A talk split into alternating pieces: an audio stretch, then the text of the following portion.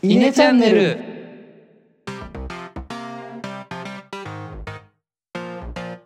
はい、どうもイネの石原です。本当です。エナです。はい、イネチャンネルリニューアルでも大体そんなしてないですけど、方向転換から、前回から方向転換して今回2度目になりますが、どんな話をしていくかと言いますと、改めて言いますと、この収録の前に話したことを、のまとめを簡単に話していこうという方針に なりまして、はい、今回もそれをやっていこうじゃないかということで、前回が、そのポッドキャストそもそも今後やっていくみたいな話から、一旦そこもリセットしてやりたいこと考えようかってなって、そうだね、じゃあそのやりたいことそれぞれなんだろうが今回の話ですね。はい、やりたいこと考えるのと、あとはこう自分が譲れないことを考えるみたいなとこだね。そうだね。でそれぞれこの前の時間に話してたんですが、でまず私からいきますか。領域と譲れないものみたいな観点で話していくと、領域としては特にないですよと。すごいこれやりたいみたいなこだわりはないと。ただ、ポッドキャストはね、俺が発信してやってたんですけど、やっぱり今回それでこう失敗じゃないけどうまくいかなかったんで、今後は石原野田が、納得できる、やる気のある領域であれば僕はいいですよと。でその時に多少興味あるものを組み込めればいいなってところで、僕は結構、データ分析とか勉強してたりとかしたり、あとは、アプリ開発なんか面白そうだなとか思ったり、あと趣味でやってる音楽、ペーパークラフトのあたりをこうなんか組み込めれば、ものづくりみたいなところができればいいんじゃないかなというところですね。で譲れないものとしては、石原野田がやる気に満ち溢れているものであり、そのさっき言ったものづくりっていうのは、別に我々が提供するサービス自体がものじゃなくてもよくて、裏で動くシステム作るとか、一部でも自分で手を動かして作れるものがあるといいなと。マーケティングばっかじゃなくて、そういう自分で手を動かして何かを作るっていう作業があるといいなっていう感じですかね。はい。で石原が、どうぞ。僕は、やりたいことの領域の話で言うと、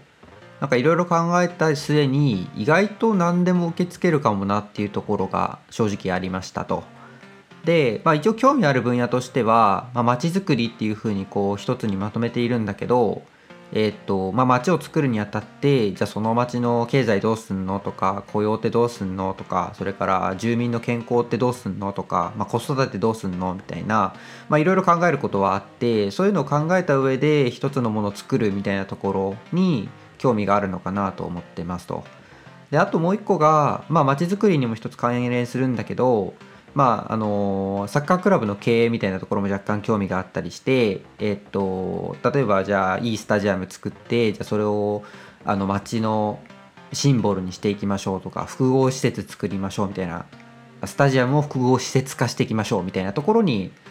興味を持っていたりします。ただ別にそれじゃなくてもイネでやりましょうってなったらよくて、領域としては意外と何でもいいかなっていうところが私の結論でした。で、じゃあイネとしてやる上で何も条件ないのっていうと、別にそんなことはなくて、2つぐらい条件あって、1つは、イネとして売り上げを何かしら立てるっていったところですね。でここはその売り上げを立てること自体がマストっていうよりも、売り上げを立てるまでの、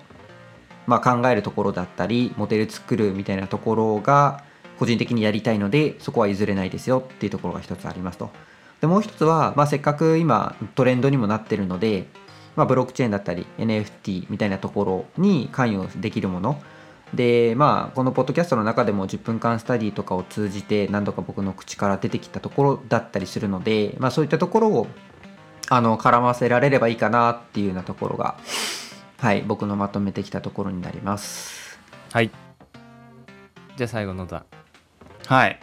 僕からはですね、10分間スタディの頃からも言っていたりするんですけど、僕はですね、今のところやっぱりこう勉強に関する何かしたいなと思っておりまして、まあ、その勉強関連の何か、そうですね、プラットフォームなのか何かしらをこう作っていきたいなと、まあ、ちょっとざっくりですけどそんなものを考えてお二人には今回ぶつけてみておりますという感じですね。で、まあ、その領域についてはまあ、今後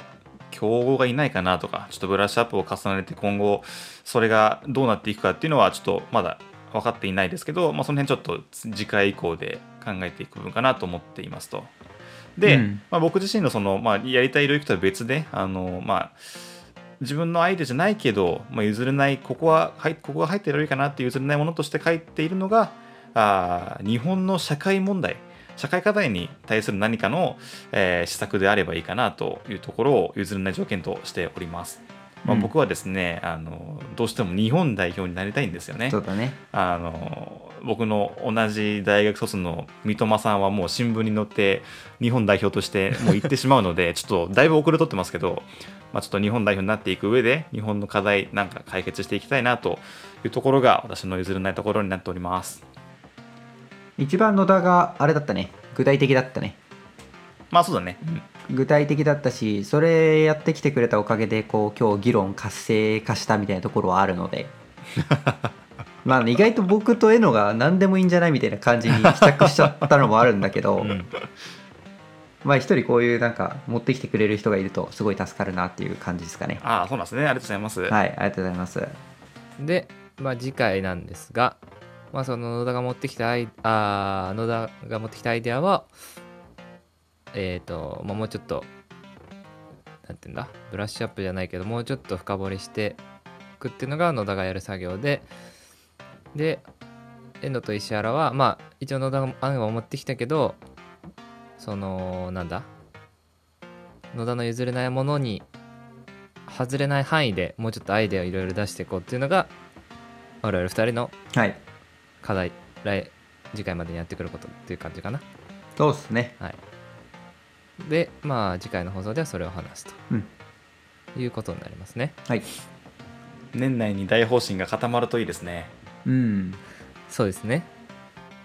まあなんかこの